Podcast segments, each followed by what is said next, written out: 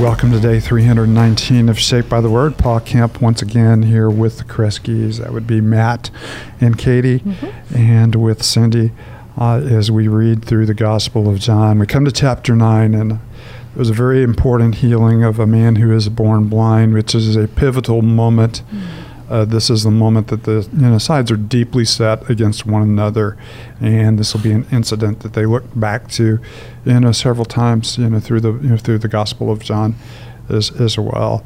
So Jesus is uh, healing and restoring on the Sabbath, and there are a couple of things he does. We'll point them out as we read a little bit later that even intensify uh, his breach of their Sabbath etiquette in order to demonstrate God's Sabbath etiquette which is the Sabbath is a day of healing, restoration, and renewal. And we see that in, in the Gospel of John.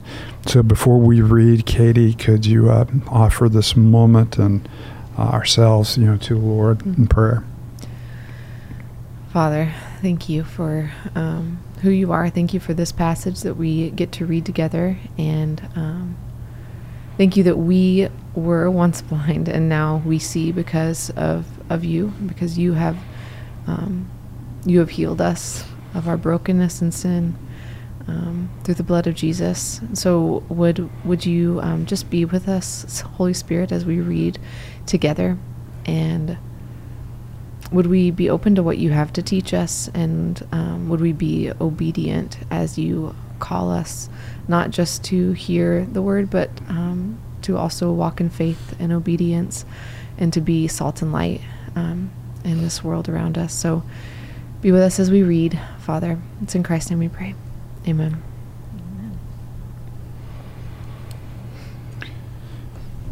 John chapter 9.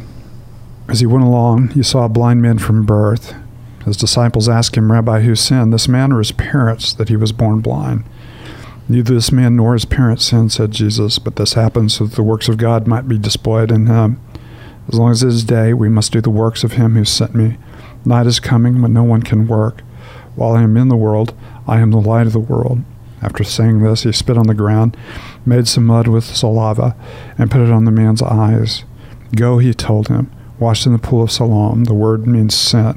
So the man went and washed, and he came home seeing. His neighbors and those who had formerly seen him begging asked, Isn't the same man who used to sit and beg? Some claimed that he was, others said he only looks like him, but he himself insisted, I am the man. How then were your eyes open? They asked. He replied, The man they called Jesus made some mud and put it on my eyes. He told me to go to Siloam and wash, so I went and washed, and then I could see. Where is this man? They asked him. I don't know, he said. They brought uh, to the Pharisees the man who had been blind. Now, the day on which Jesus had made the mud and opened the man's eyes was the Sabbath. Therefore, the Pharisees also asked him how he had received his sight. He put mud on my eyes, the man replied, and I washed, and now I see. Some of the Pharisees said, This man is not from God, for he does not keep the Sabbath. But others asked, How can a sinner perform such signs? So they were divided. Then they turned again to the blind man. What have you to say about him? It was your eyes he opened. The man replied, He is a prophet. Still did not believe that he had been blind and received a sight until they sent for the man's parents. Is this your son? They asked. Is this the one you say was born blind? How is it that he now sees? We know is our son, the parents said, and we know that he was born blind. But how he can now see or who opened his eyes, we don't know. Ask him. He is of age. He will speak for himself. His parents said this because they were afraid of the Jewish leaders who had already decided that anyone who acknowledged that Jesus was a Messiah would be put out of the synagogue. That is why his parents said he is of age. Ask him. Second time, they summoned the man who had been blind. Give glory to God by telling the truth. They said, We know this man is a sinner. He replied, Whether he is a sinner or not, I don't know. One thing I do know I was blind, but now I see. Then they asked him, What did he do to you? How did he open your eyes? He answered, I've told you already, and you did not listen. Why do you want to hear it again? Do you want to become his disciples too? Then they hurled insults at him and said, you are this fellow's disciple. We are disciples of Moses. We know that God spoke to Moses, but as for this fellow, we don't even know where he comes from. Then the man answered, Now that's remarkable. You don't know where he comes from, yet he opened my eyes. We know that God does not listen to sinners, he listens to the godly person who does his will. Nobody has ever heard of opening the eyes of a man born blind. If this man were not from God, he could do nothing. To this I replied, You were steeped in sin at birth. How dare you lecture us? And they threw him out. Jesus heard that they had thrown him out. And when he found him, he said, Do you believe in the Son of Man? Who is he, sir? The man asked. Tell me so that I may believe in him.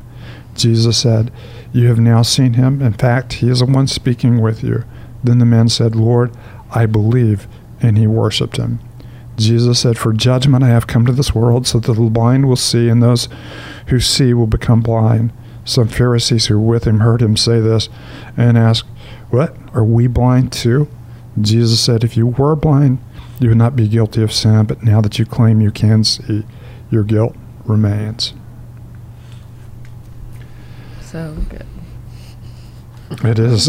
It is yeah. It. Uh, no, I. You really do. Again, we've we've said that a, cu- a couple of times, but you catch the rich sense of Jesus, you know, in carrying out the wisdom tradition of Scripture and uh, being everything you know that a rabbi was you know called to be in his words you know are are words you know that point to much deeper you know realities and of course the reality here is between physical blindness and spiritual blindness mm-hmm. And uh, it's it's very poignant all the way mm-hmm. through and the interchange with you know the Pharisees does become you know more more and more intense and of course you have the irony of you know, this is obviously not from God. He broke the Sabbath. Mm-hmm. And Jesus goes out of his way. We, we said we talk about this. He, he, goes out of his way to make this an even greater infraction of the Sabbath, you know, than it had to be. Uh, this is an unusual healing, you know, not. Uh, not often does Jesus, you know, use mud and use, you know, spittle and get, tell someone, you know, to go somewhere mm-hmm. and to do something. So all of these were further violations of the Sabbath. Not only was he, uh, you know, healing on the Sabbath, and, and since it wasn't an emergency and since the guy wasn't about to die, then that was out. But he is also picking up mud and playing with it and kneading it so he's violating the Sabbath by working the mud and working mm. the saliva. And not only does he do that, he he tells the guy go and bathe. So there's another you know violation of the sabbath. So jesus is going out of his way uh, you know to violate this particular sabbath in, in more ways th- than one. And he is calling attention to who god the father is and what god the father is about and uh, what the sabbath or what god's renewal and god's rest you know looks like. Mm.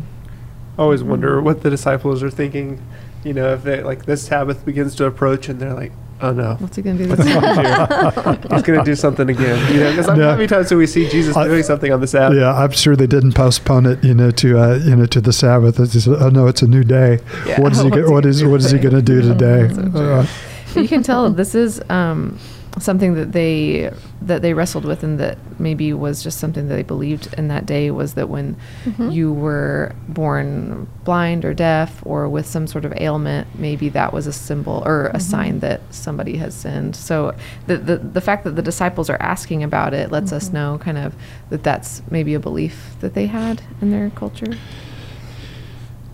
uh, you know it was their you know their sense of you know if, if uh, of living under God's blessing or living under, you know, God's curse. And there, there was no separation from the fact that all of us are, you know, under the, under the curse, mm-hmm. uh, and, and uh, the curse, you know, of fallenness. And so, many of the things that we experience in this world uh, we experience just as part of being broken people living in a broken world. Mm-hmm. There certainly are times, you know, when our circumstances are a consequence of our sin. So, mm-hmm. You know, uh, Paul would, you know, uh, Paul would say, "Don't be, you know, deceived. Whatever we sow, we also reap. If we sow to please ourselves." Or please the flesh, from the flesh we'll reap destruction. So, not a very good time to uh, you know, turn away and cough.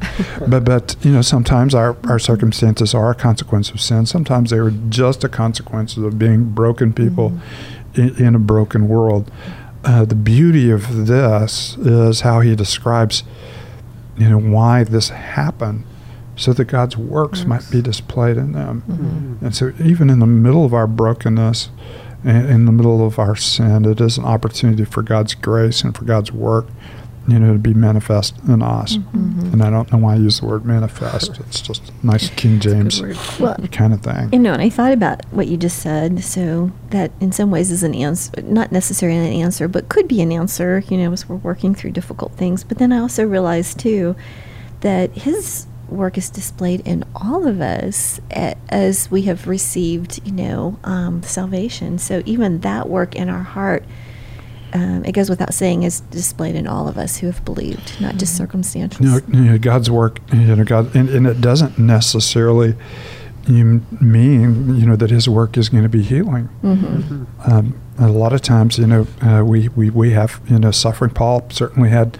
a thorn in his flesh. He prayed on three occasions would be removed. And of course, he had so powerfully prayed for the healing of others and been the instrument of healing in others. And yet, you know, his you know, particular prayer went unanswered in the form of physical healing. But God said, My grace is sufficient for you, and my power is made perfect in, in weakness. So there's no doubt in our sin, even when you know we deliberately sin and, and we receive grace god's work is manifest in us and uh, the brokenness that he rescues us from we receive god's work in that and in the brokenness he sustains us in we receive god's work in them Mhm. you are right you know our our entire lives are a display of god's grace and god's work whether we Right. suffer whether we're relieved from suffering whether we fall away uh, all of those things are places where god's work Yeah. Mhm. There's Well, I love where um, John places this healing. You know, we, we've seen over the last chapter and a half just so much dispute and division over who Jesus is and his authority. And, you know, we, we see Jesus' teaching and his claims and, and kind of firing back at, you know, the Pharisees and the teachers of the law. And here you find this healing where, you know, Jesus isn't just teaching and saying, hey, here's my, he, he displays his authority. And one of the ways he Mhm. does it is through, you know, a, a healing that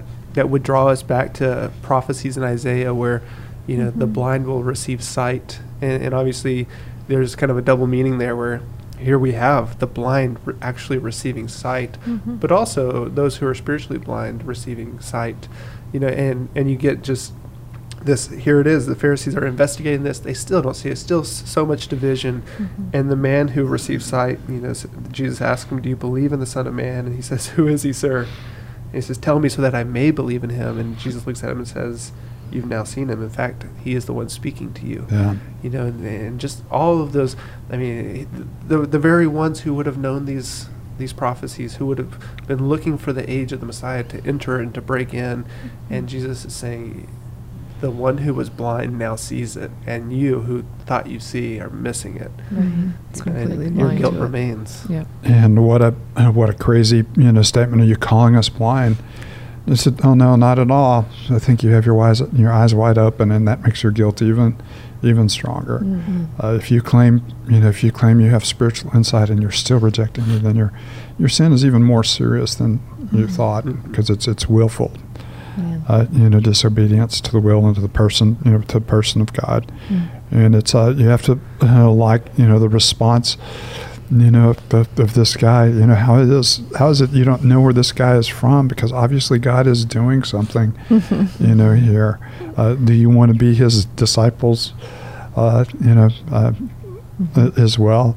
And then of course they respond you were steeped in sin from your birth. And of course so were they. Mhm. I know, and, and, and, and so were we.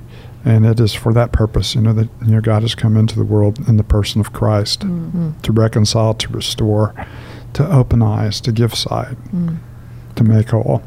verse 25 the simplicity of what he says and they're trying to they're really trying to guide Mhm. this man who was just um, who was blind now he sees guide him into saying that the man who healed him is a sinner and he replies in verse 25 whether he's a sinner or not i don't know one thing i do know i was blind and now i see i mean how Mhm. simple is that Yeah. that's all he knows about this man and it speaks volumes um, about the power of jesus Mhm. love it And we know that God doesn't listen to sinners. he listens to the godly people who do his will. So why is it that you have not, you know, healed me or why is it that you're not bringing healing and restoration, you know, as well? So it is a, all the way through it is a, a rich passage. Mm-hmm. And I, you know, verse 39 is uh, worth commenting on. For judgment I have come into this world, and so that the blind will see, and those who see will become blind. Uh, we we will know, you know, Christ as either our Savior, Healer, Restorer, and Lord or as our as our judge. Mm-hmm. And, and, of course, that goes back to as we've mentioned before. You know, in the very beginning, in Him was life, and that life was the light of man, and the light shines in the darkness, and the darkness is not uh, overcome it. And those who, who do see experiences grace, and those who refuse to see do experience, you know, as, as we've already talked about, they remain in the condemnation and they will de- indeed die in their sin. Mm-hmm. Heavenly Father, thank you for your grace and thank you for who Jesus is. We ask your forgiveness for the times we we we are blind and we do not see. Uh, when we know better and we still turn our eyes away uh, from truth. We thank you for the grace that you give us, for the light you give us, and for the call that you have given us uh, to walk into the light and to uh, be purified from our sin and be restored to fellowship not only with you but with each other as well. You're a gracious and a holy God. We thank you for the beautiful words of Jesus as a fulfillment of Old Testament prophecy and every image in the Old Testament, inviting us into the richness of fellowship with you. It's in your holy name we pray. Amen.